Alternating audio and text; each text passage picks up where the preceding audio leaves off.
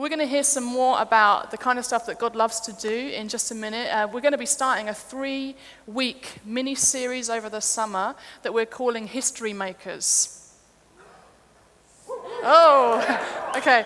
It's going to be called History Makers. And over the next three weeks, we're going to look at three people in history who have, who have made history, who have changed history, who have had a massive impact in terms of seeing Jesus made famous in the earth. And we're going to look at these three people and just unpack a bit what can we learn as a church about how we can be history makers.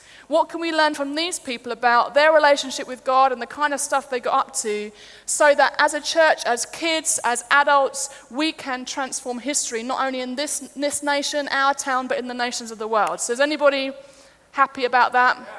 You guys know that we're all called to be influential and significant. Kids, you're called to have a massive influence around in the, in the lives of the people around you. Adults, we are called to have a massive influence. And so this morning, I am going to look at a guy called Smith Wigglesworth. And uh, Smith Wigglesworth is an incredible guy. And kids, I've got an activity for you to be doing as I'm speaking. If you would like to do something while I'm speaking, while you're listening, and there's a, there's a form up here on the stage to my left and to my right with some coloring crayons. If you want to go and grab one and take it back to your seats, you're welcome to do that. If you want to grab one and stay there, that's also fine. But I'm going to be asking you to do things as I go through my talk this morning. So if you want to be involved, go and grab that now uh, so that you don't feel awkward grabbing it in a minute while I go into things. Okay, so feel free to come up to the front and grab a sheet of paper and some pens, and we'll get underway. And I'm going to ask you kids to do stuff as we go. All right, you guys ready? Oh, yeah, sure, go for it. So let's, let's go for it. Smith Wigglesworth, he was born in 1859 in a small village near Bradford in Yorkshire. And uh, his family was very, very poor. And uh, he, by the time he was seven, get this, by the time he was seven years old, he was working 12 hours a day. By the time he was seven, he, was, he had to walk two miles, which, as I worked out, is about from here to Aspects Cinema Place. Walked two miles and worked for 12 hours a day to make money for the family. And when he was eight years old, his grandma took him to a church meeting. And in that church meeting, he encountered God's presence and he ended up giving his life to Jesus when he was eight years old.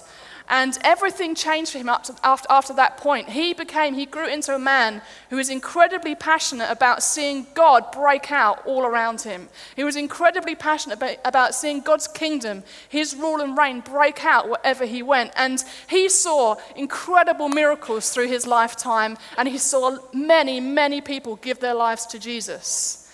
I just want to read one, one example of what happened. Uh, Wigglesworth was on a train.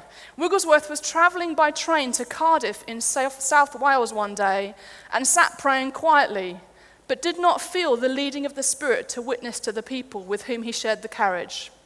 As the train was nearing the station, he went to the lavatory to wash his hands. And while there, he prayed for a few moments. This is what he says As I returned, I believed the Spirit of the Lord was so heavily upon me that my face must have shone. There were two clerical gentlemen sitting together, and as I got into the carriage again, one of them cried out, Sir, you convinced me of my sin, and fell on his knees there and then. Soon the whole carriage of people was crying out the same way. They said, Who are you? What are you? You convince us all of sin. It was a good opportunity that God had given me, and you can be sure that I made the best of it. Many souls were born into the kingdom of God in that railway carriage. And that, guys, that was just the normal life for Smith Wigglesworth. He was so full of God that that was normal for him. And the, the fun thing is, he was, he's a man like like we are. He was a human being, like, just like we are.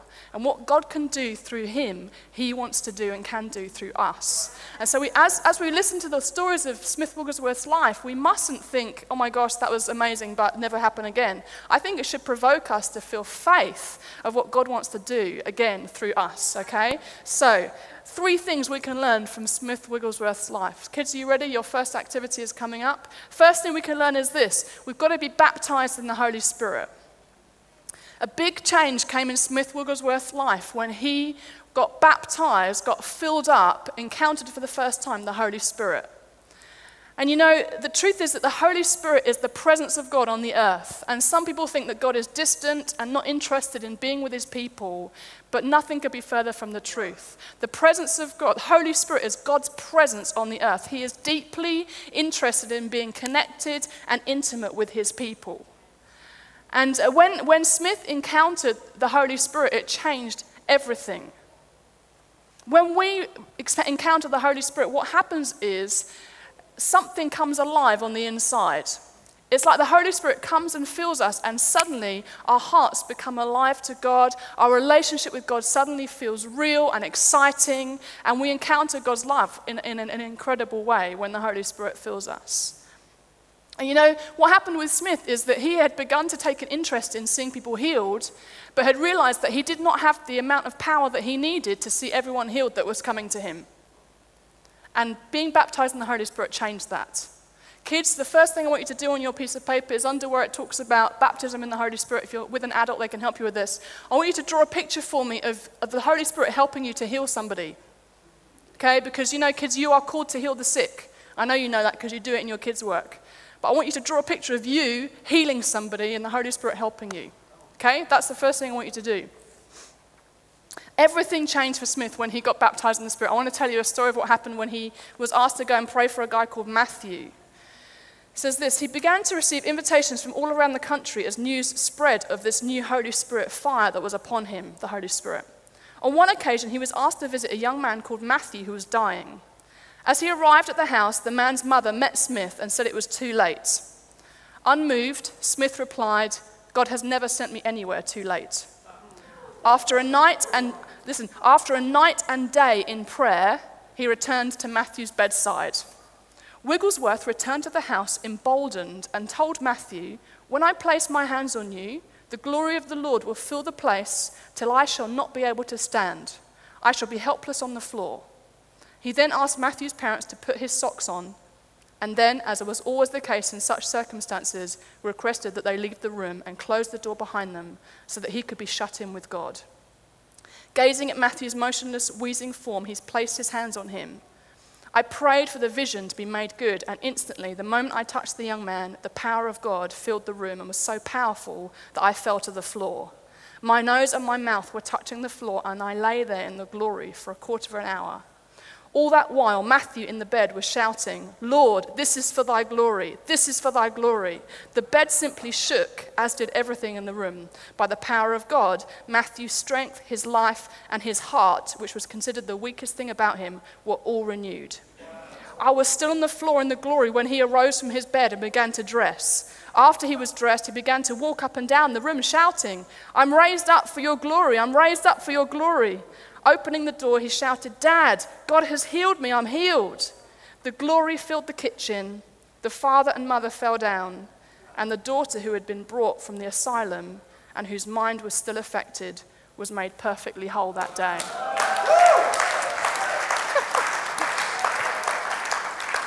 it's incredible. You guys, it's so important as Christians that we are baptized in the Holy Spirit.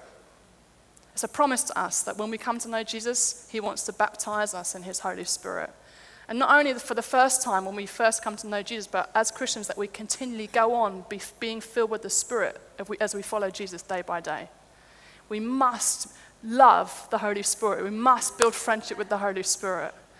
And you know, there's, there's three, three, three things I want to talk to you very briefly that the Holy Spirit does. First of all, the Holy Spirit gives us revelation of who God is as our Father. It's the first thing that happens when you, when you encounter the Holy Spirit. It says in, in, in Romans 8, For you did not receive the spirit of slavery to fall back into fear, but you have received the spirit of adoption as sons, by whom we cry, Abba, Father. It's the Holy Spirit that enables us to relate to God as Father. And I remember the first time I got baptized in the Holy Spirit, and something came alive in my heart, and I remember just crying because I suddenly realized, oh my gosh, God is my Father. And I felt his love in a way that I'd never felt it before, and it was so overwhelming. Even on Friday, I was just spending time with God, and again, just felt the overwhelming love of my Father. Just, just cried in God's presence as I just, God, you're amazing, you're my Father. The Holy Spirit shows us who God is as our Father. Another thing the Holy Spirit does is he, he tells us who we are as beloved sons and daughters. He tells us what our identity is. Turn to the person next to you and say to them, You are amazing. Tell them like you mean it. Turn to the person on the other, other side and say, You are very powerful. Okay, you guys have just been the Holy Spirit to each other. That's what the Holy Spirit does. He tells you who you are in God. You are amazing. You are very powerful. You've got what it takes. You've got everything you need to do what God is asking you to do. It's the Holy Spirit who tells you who you are in Christ. We've got to get filled with the Holy Spirit on a regular basis. The third thing is the Holy Spirit gives us everything we need to do everything God's called us to. If you're sitting there thinking, I can't do what God's, God's called me to, you should be thinking that. You're in exactly the right place. The Holy Spirit will give you everything you need. Kids, when you're in a situation you don't know what to do, the Holy Spirit will give you everything you need. Just ask Him.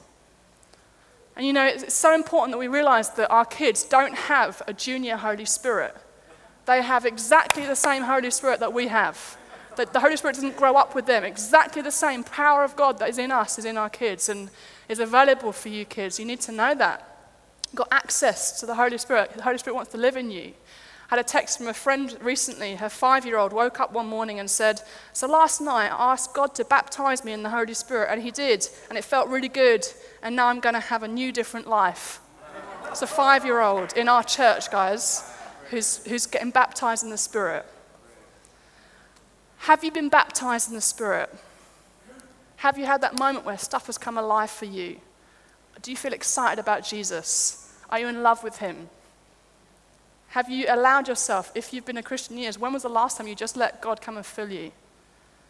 Well, I feel like this is what God wants to really do at the end of me speaking. I feel like He wants to baptize people in the Holy Spirit for the first time.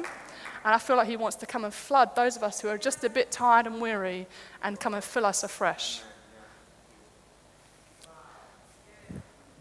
So, the first thing we can learn about being a history maker from Smith is be baptized in the Holy Spirit, be his friend, love him. Secondly, we've got to be passionate about prayer. Okay? One of the outworkings of God, of, of Smith's encounter with God and his intimacy with the Holy Spirit was he was passionate about prayer. He was always praying. And kids, what I want you to do, we've got some incredible prayers in our kids in, in this church. I heard of someone who was ba- uh, babysitting for someone who was seven recently, and they got to pray together at night, and the first thing the girl said was, Thank you, God, that you heal the sick. I mean, what a cool prayer is that? That's amazing, just prayer. A seven year old in our church, the first thing they're like, Thank you, God, that you heal the sick. Brilliant. So, kids, what I want you to do on your piece of paper is I want you to draw a picture of a prayer you want Jesus to answer, or write a prayer out to God. Okay, and know that your prayers are powerful and effective. So Smith was passionate about prayer. His passion for prayer meant that he enjoyed incredible intimacy with God. You know, prayer is simply talking and connecting with God and being in, in dialogue with Him. And there were many times when he was in prayer meetings where he would pray so fervently and God's presence would fall so powerfully that people had to leave the meeting.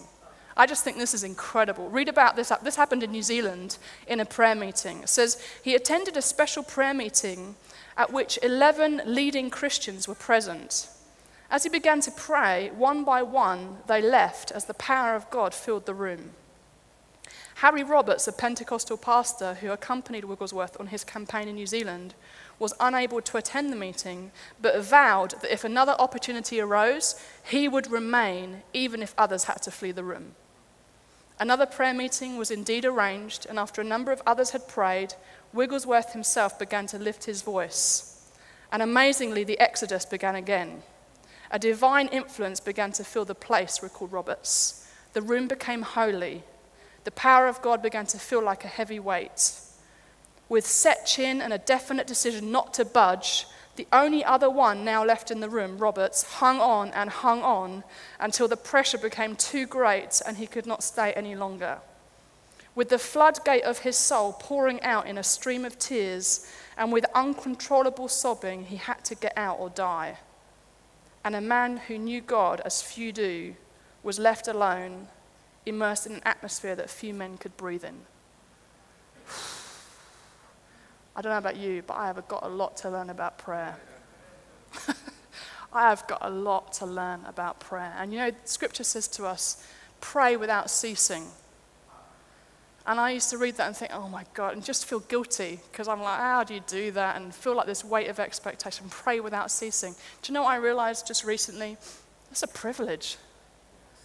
That's meant to be a light thing. It's a privilege. We shouldn't read that and feel guilty. We should read it and think, wow, what an incredible privilege. I get to connect with my Father all the time. I get to connect with Him whenever I, whenever I need to, wherever I am, we can be in communion with each other and it's a privilege. And, and the, the fun thing, the good thing is, we, we've, we've done a discipleship language series. Many of you will have heard about it. If you haven't, the talks are on the website. And one of our discipleship symbols is to do with powering up and starting with prayer. Do you guys remember this symbol? Power up and start with prayer. And it's a way of us learning together how do we develop and grow our prayer life. And so I'd encourage you guys to take some time to look on the website and get into that a bit more. And let's learn together. Why don't we just make a decision to learn together as individuals and as a church what it really looks like to pray? Let's learn together in this next season. Maybe take some time out over the summer to get some time and just learn together what does it look like to pray. Kids, when you're praying, realize that God is going to break in because He loves to hear your prayers. And you can ask Him whatever you like. Let's learn together how to pray. When we have our next first prayer meeting, let's pack it out. Would our first prayer meeting be the busiest meeting of our church calendar because it's about praying and coming to be with Jesus and encountering Him? The third thing we can learn, and just to finish, is we need to be full of compassion. Another outworking of Smith's intimacy with his father was that he was full of compassion for those who were suffering and who didn't know Jesus.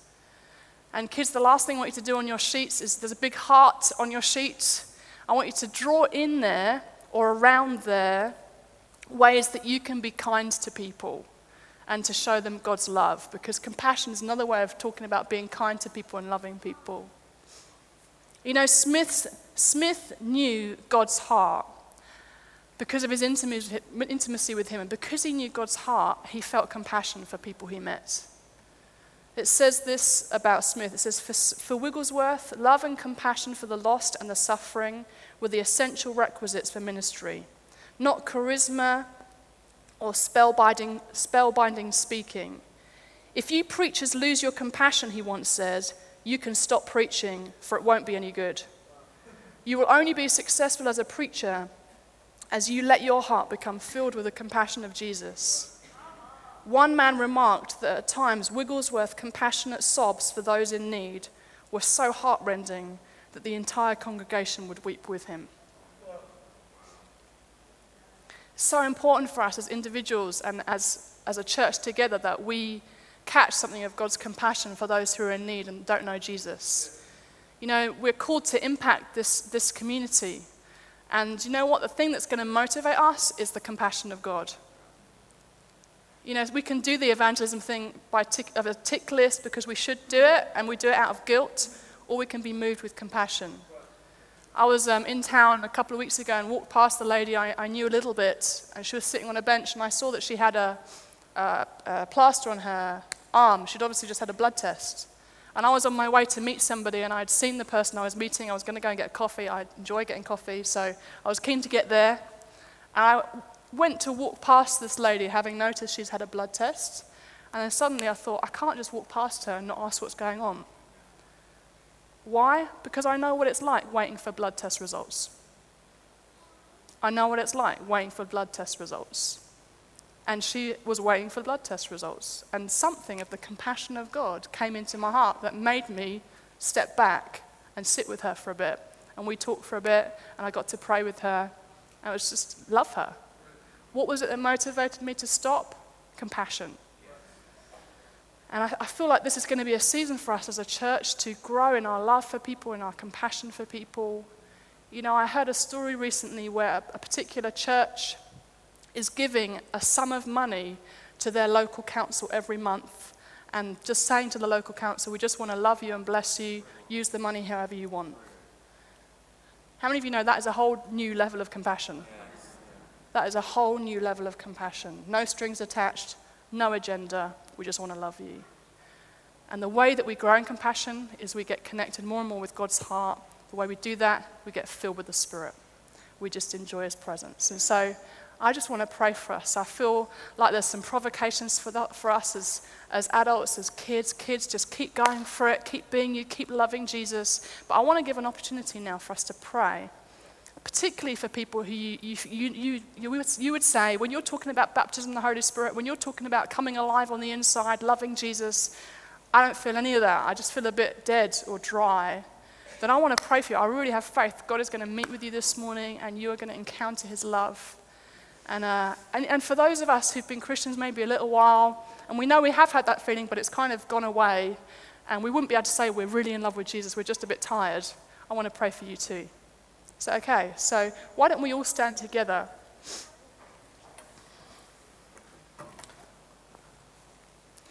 And kids, I want you as well. I want to encourage you to respond. I've heard about some of the stuff that's been going on in Quest, and some of the time that you guys have had time to meet with God, and God has really encountered you. And sure, it's happening in the younger kids groups as well, because the Holy Spirit wants to meet with you guys too. He is passionate about you. So I, uh, I just want to actually, I feel like this is a bit of a key family moment for us. And so I just want to encourage you if you want to be prayed for this morning, you want to be baptized in the Spirit for the first time, maybe you're not sure, I don't know if I have been baptized or not, then I want to pray for you. You might as well come up anyway, just in case. You can't lose anything, can you? Or if you just want more of God's presence because you want to grow in passion for prayer and grow in compassion, I actually want to encourage you to come forward as a sign of actually, I want to go for this. So I'm just going to give you some time to come forward and be really brave. God is just wanting, He's going to meet with you guys. I, I really know it. So I'm coming forward too. I want more of the Holy Spirit all the time. So I'm, com- I'm already forward, so that's okay. But if you just want more of God's presence, if you don't know whether you've been baptized in the Spirit and you just want, want, to, want to ask God to baptize you, then just come forward or go out into your aisle or something. And Wow. I can feel God's presence already. He's, you know, when, when we come to Him and say, Holy Spirit, would you come and fill me? Would you baptize me? He is like, Yes. The Bible says you just need to ask and He will come. So, I want to encourage you if you have responded to be prayed for, I want you not to pray. I don't want you to pray. I just want you to open your hands out to the Lord and just say, just, just once, just say, God, would you come? Come and fill me. Just say that, and then we're going to pray for you guys. But Father, we just thank you, Holy Spirit, that you're here. We thank you that you're here, God. And we just pray right now Holy Spirit, that you would baptize these guys afresh in your presence right now. Holy Spirit, would you come and wake them up on the inside again? Maybe for the first time, wake them up on the inside. If you've got kids with you, why don't you pray for them that the Holy Spirit would fill them? Yeah, Holy Spirit, come. Fill us with your presence, God. Come and fill us afresh. Father, we just recognize our need for you, Holy Spirit. Holy Spirit, we recognize our need for you. We just pray, fill us up.